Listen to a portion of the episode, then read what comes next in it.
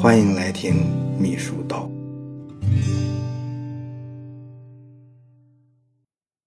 怎么改材料？啊，造船业有句行话说：“能修多大船，就能造多大船。”秘书界呢也有句行话说：“改材料的水平有多高，写材料的水平就有多高。”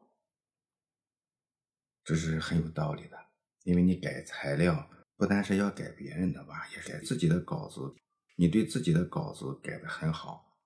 那也说明你自己写的很好。自己的改好了，改别人的也一样，这也是相辅相成的。改别人稿子的时候呢，满眼都是缺点、弱点和错的地方，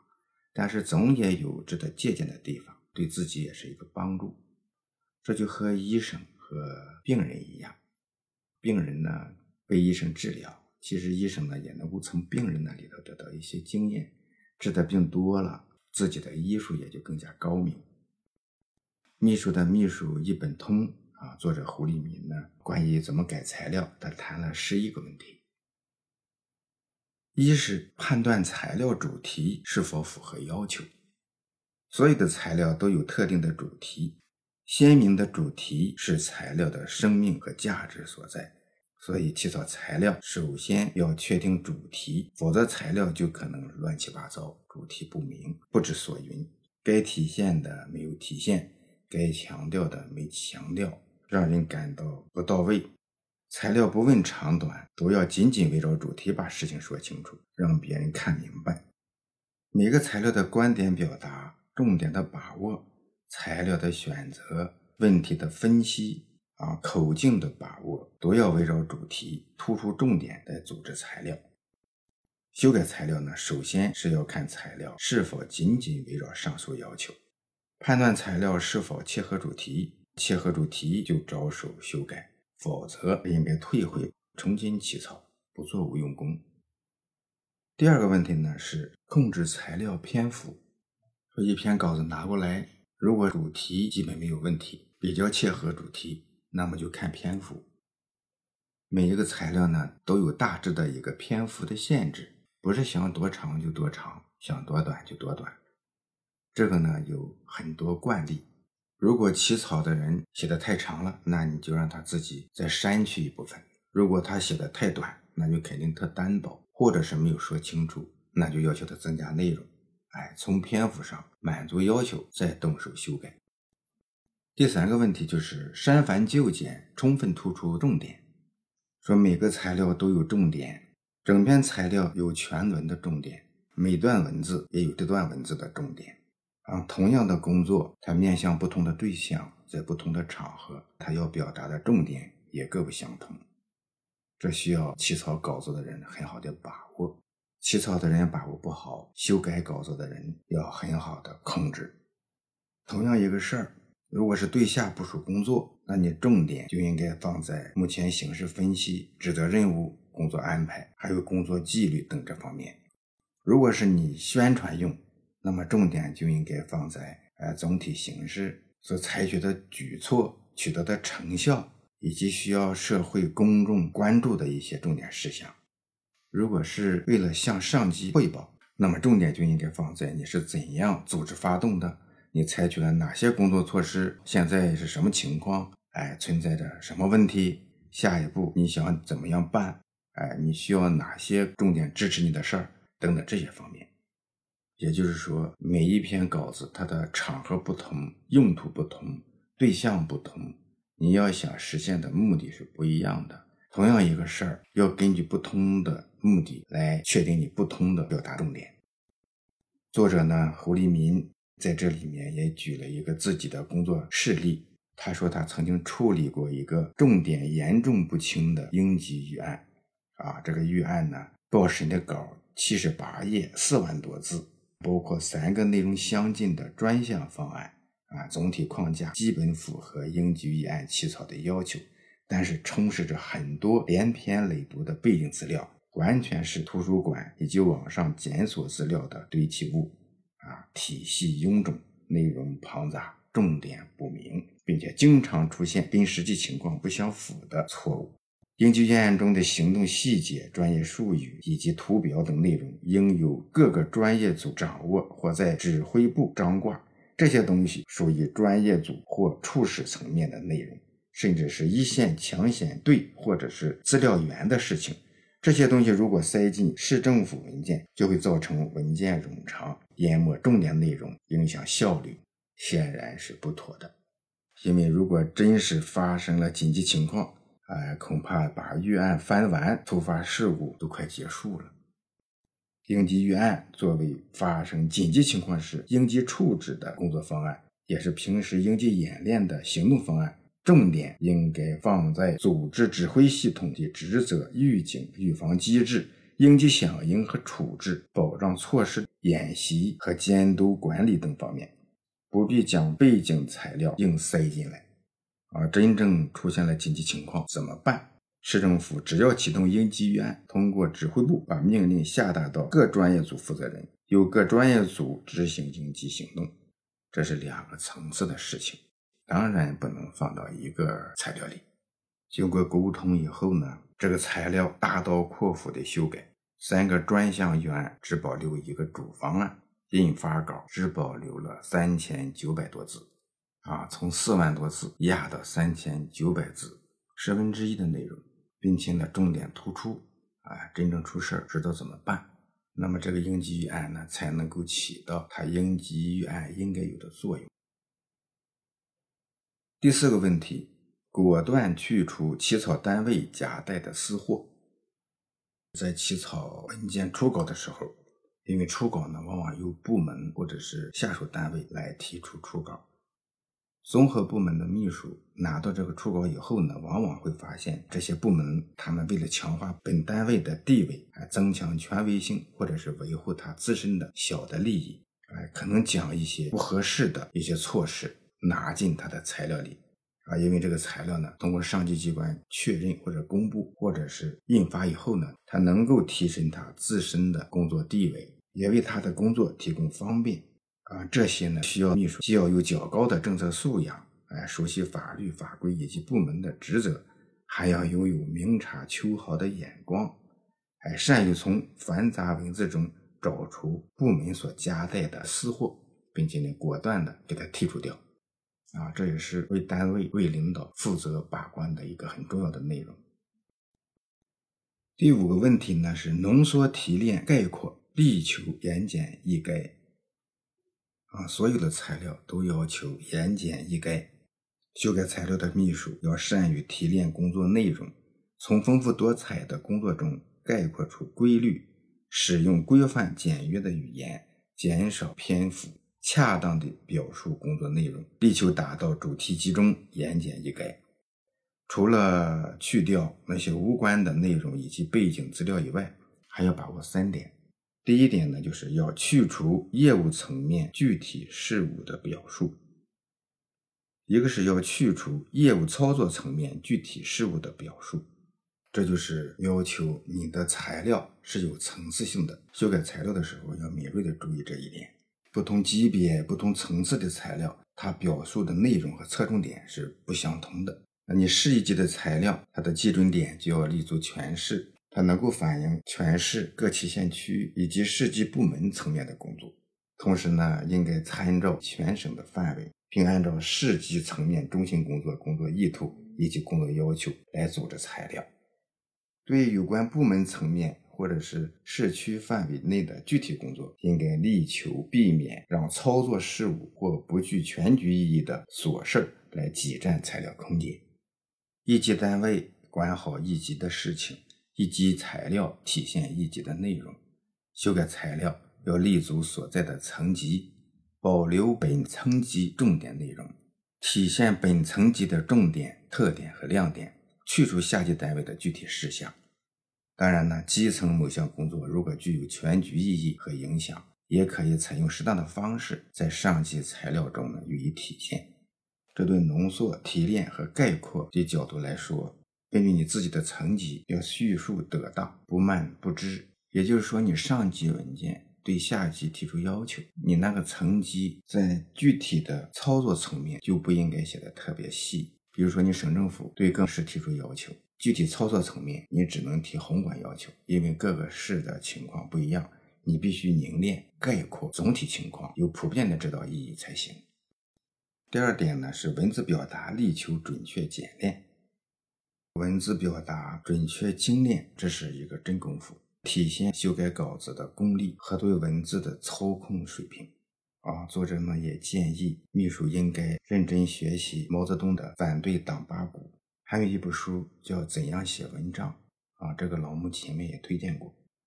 作者说，写文章如穿衣服，讲究得体准确、简约完整，力求不清楚不说，弄清楚再说。可短可长就短说，可有可无就不说，可书面可口头的就口头，可一句讲完就不讲两句，能够直说就不拐弯，能够简单概括。就不要描述，坚持有话直说，长话短说，能用短句就不用长句，坚持该要就要，不该要坚决不要。他说胆子要大，敢于大刀阔斧砍文章啊，具体要做好五个砍：不符合中心思想坚决砍，语义不清坚决砍，可有可无坚决砍，陈词滥调坚决砍，可砍可不砍坚决砍。材料一旦定稿，就要一字入公文，九牛拉不出。他说，各种材料不是研究论文，而是反映现实工作的信息载体。材料越明白，效果越好；越简单，就越容易突出重点；越精炼，越利于执行，越能体现起草水平。做材料就要做到一十一、二十二，不要板起面孔，故意把简单问题复杂化。显示自己懂业务，水平高。第三点呢，就是去除文学色彩浓厚的内容。说文学色彩浓厚会让材料显得华而不实、花里胡哨，让人看了厌烦。啊，有些出设材料的人，由于把握不好文学色彩的尺度，可能还误认为材料的文学修辞属于生笔之华，自鸣得意，这就大错了特错了。因为公文的材料啊，它基本的原则就是反映实践、服务实践，仅仅围绕实践工作收集素材、组织内容，哎，表达的是单位或集体的意见或者是意志。虽然可以运用各种表达方法，把材料写得生动活泼，让材料更有可读性，更容易让人理解，但是呢，毕竟工作材料与文学作品有很大的区别。改材料要果断去除文学色彩浓厚的内容，力求内容实在、文风朴实。第六个问题，剔除没有可操作性的内容。说工作材料啊，都是为了做好工作的，都要着眼于实践的客观性啊，特别是它的可操作性。讲的客观、可操作，才有实际的价值和生命力。而脱离实际，就如空中的浮萍，看起来很光鲜，但是不接地气，落不到地上，得不到贯彻，也就徒劳无功。改材料的时候，秘书要敢于大刀阔斧地去除脱离实际或在实践中得不到落实的内容。啊，有些稿子拿出来以后呢，一看就是特别理想化，他想问题像一个孤岛，因为社会呢是综合复杂的，是相互制约的。那么每提出一条措施，连带的都有很多动作，能不能实现，能不能落得下去，在实践中行得通，这既要有魄力、有执行力，还要有政策水平，还要懂得社会实践，了解各方面的关系，能删掉没有可操作性的内容，这是需要秘书在改材料的时候，具有很好的社会实践经验和综合思辨能力。第七个问题呢是。注意遵守基本的语法规则，说材料必须文通句顺，符合文法规则。这些规则，一个是在学校的时候学到的啊语法知识啊主谓宾、动状补这些基本的要求；二是呢国家语言文字工作委员会出台的语言文字规范规定；再就是呢党政机关公文处理工作条例，还有本单位结合实际制定的材料处理规则。从语法规则来说呢，主要要注意这样几点：一个是呢，句段完整表述，说什么就要说完整，不能有残缺，说半截话；要保持主语、谓语和宾语的完整性、连贯性。第二呢，要保持主语的统一性，注重每个叙述单元的完整性。把一句讲完了，再用新的主语讲另外一句话，不能随便的就更换主语，搞乱层次。第三呢，不能有病句啊，要不然读者呢很难以理解。第四呢，要去除口头语或个人化的表达方式，防止材料叙述琐碎、逻辑混乱。第五呢，要注意正确的使用标点。啊，有的人写了一辈子材料，不会用标点。标点呢用错了，虽然是小毛病，但也是容易忽视的大问题。标点常见问题就是不会用句号啊，一段话从头到尾都用逗号。一个主语领头的语句讲完以后就要用句号，一个主语后面跟了几句内容，那就用逗号。啊，一个主语后面有好几个并列而且完整层次的内容。那就用分号。需要引用书名或文件材料名称的，那就用书名号。引用其他文件或材料中的原文，那你就得用双引号。各类材料都要慎用感叹号。感叹号蕴含着强烈的感情色彩，稍不注意就会让人感觉到情绪化太重，产生反感情绪。这个材料的语法问题啊，是首要问题。看一个材料，可以先扫描材料是否通畅，哎，是否有语法问题。要是发现材料具有病句，还有标点问题，这个整个材料水平呢就会比较低，修改起来会费时费力。作者也说，语法错误在材料中的毛病虽然属于低级问题，但是往往成为材料的硬伤。秘书在起草材料，不论是鸿篇巨制。还是三言两语，都要在起草之初强化语法规则意识，规规矩矩遵守语法规则，按照语法规则谋篇布局、遣词造句，来不得半点的马虎。第八个问题，注意破除机械主义与迷信倾向。这个简单来讲呢，就是对上级文件不要照搬照抄。嗯，上级文件呢更具有广泛性、原则性和指导性。照搬照抄不结合自己的实际，那是不行的。这就是机械主义。对一些专业性机构或者是专家、专业团队拿出来的材料，也不能迷信。他们在专业性、学术性和科学性呢，可能更加突出。但是呢，作为工作执行的文件和材料，那需要经过主体责任的理解、吸收和改造，去除背景性、探讨性以及理论性的内容，力求符合政策要求。同时呢，要更具有可操作性和现实合理性。也就是说，在改材料的时候，秘书不能迷信专家权威而畏手缩脚。第九呢，是剔除不符合公文处理规范的内容。这个公文呢，跟普通材料不同之处在于，从内容到格式都具有规范性的要求，必须符合《党政公文处理工作条例》以及党政机关公文格式。一些企业也有参照党政机关制定公文处理规范的，也有结合自身情况单独制定公文处理办法的。不管哪些情况，公文材料都要规范齐整，有章可循，有据可依。作者胡立民呢也提醒，作为秘书要改别人的材料，对这些公文处理条例、对公文的格式，必须查原文、搞准、搞懂，千万不能偷懒。第十个问题呢是积极主动沟通衔接，材料修改呢属于开放性工作，修改的过程中要积极主动的与各个方面沟通，充分的吸收和尊重有关方面的意见和建议，集成各方面的智慧，把材料改得更好。这沟通呢包括这样几个内容，一个是补充完善相关的资料，包括欠缺的内容啊、数字啊等一些信息。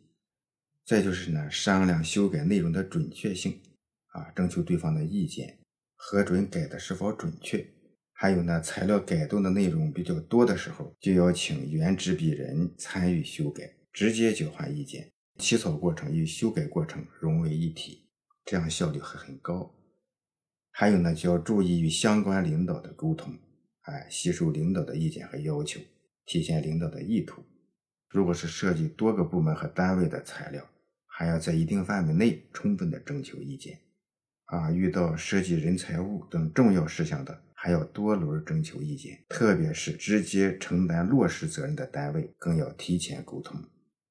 必要的时候呢，还让这些单位呢拿过去，把他提出的意见报上来，啊，盖上公章或者主要领导要签字，防止以后呢材料出来印发下去，哎，落实不了。第十一个问题，文章不怕百人改。好材料都是改出来的，材料是集体智慧的结晶，并非一人之功。一份材料从酝酿、起草、修改、完善到最后定稿，经过层层把关，集中了各个层面人员的智慧。每个层面的人所处的位置不同，所承担的职责不一样，审视材料的视角也不一样，当然看法呢也会不一样。做出改动是正常的，必须的。通过层层把关，材料越改越完善，越改越准确，越改越有生命力，直至改无可改，最后由领导来定稿。作者说，材料修改过程呢，包括七个环节。第一个环节呢是起草、修改、完善，啊，执笔人呢修改完善，啊，这个工作量比较大，也是一个材料的基础，做得好，后面会省去很多麻烦。第二个环节呢是单位的中层管理人员审核把关，重点从技术及业务层面来修改提升。中层负责人呢，他对业务有操作权，熟悉政策、工作重点和领导意图，大多呢代表本单位业务工作的水平。这个修改过程呢，直接决定材料的质量和水平。第三个环节呢是单位分管领导来审核，主要从框架结构。主题、观点和重点的排列顺序以及原则这些呢把关，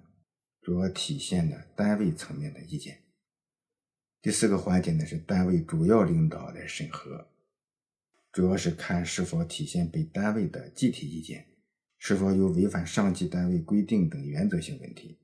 直接决定文件的命运。一般情况下呢不会做原则性的修改。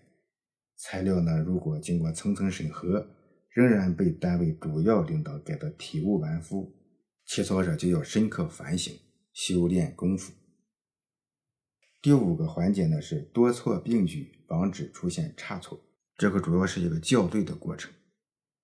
第六个是建立首读人制度，在材料印刷好以后，安排专人通读一遍。检查材料的内容、格式、印刷页码、用印、装订等各个方面是否存在问题，确定无误后，作为首读人来签字，最后再发。首读人是材料修改把关的最后一道闸门，也是不可或缺的关键环节。笔者建议呢，如果有条件，单位呢应该安排专业素质较好的人员担此重任。最后一个环节呢，是如果需要上级单位来发文，材料就要面临上级单位新一轮的修改完善工作，和前面讲的六个方面差不多啊，循环一次。总的来说，材料起草及修改工作非常辛苦，每个段落、每句话、每个字，甚至每个标点，处处都有可能出现错误，不论是执笔者还是修改者。都要牢固树立“文章不怕百人改”的豁达理念，认识到修改是完善内容、杜绝差错、提升质量的必要途径，也是与同事切磋交流、学习领导智慧、提升自身水平的重要捷径。坚持心细如发，务求完美，乐于接受别人的修改意见，乐于通过比较修改稿前后异同，悟出更多写作的门道。勇于正视领导批评，做到不怕改，改不怕，怕不改，哎，最后达到改的少，改不动，不需改。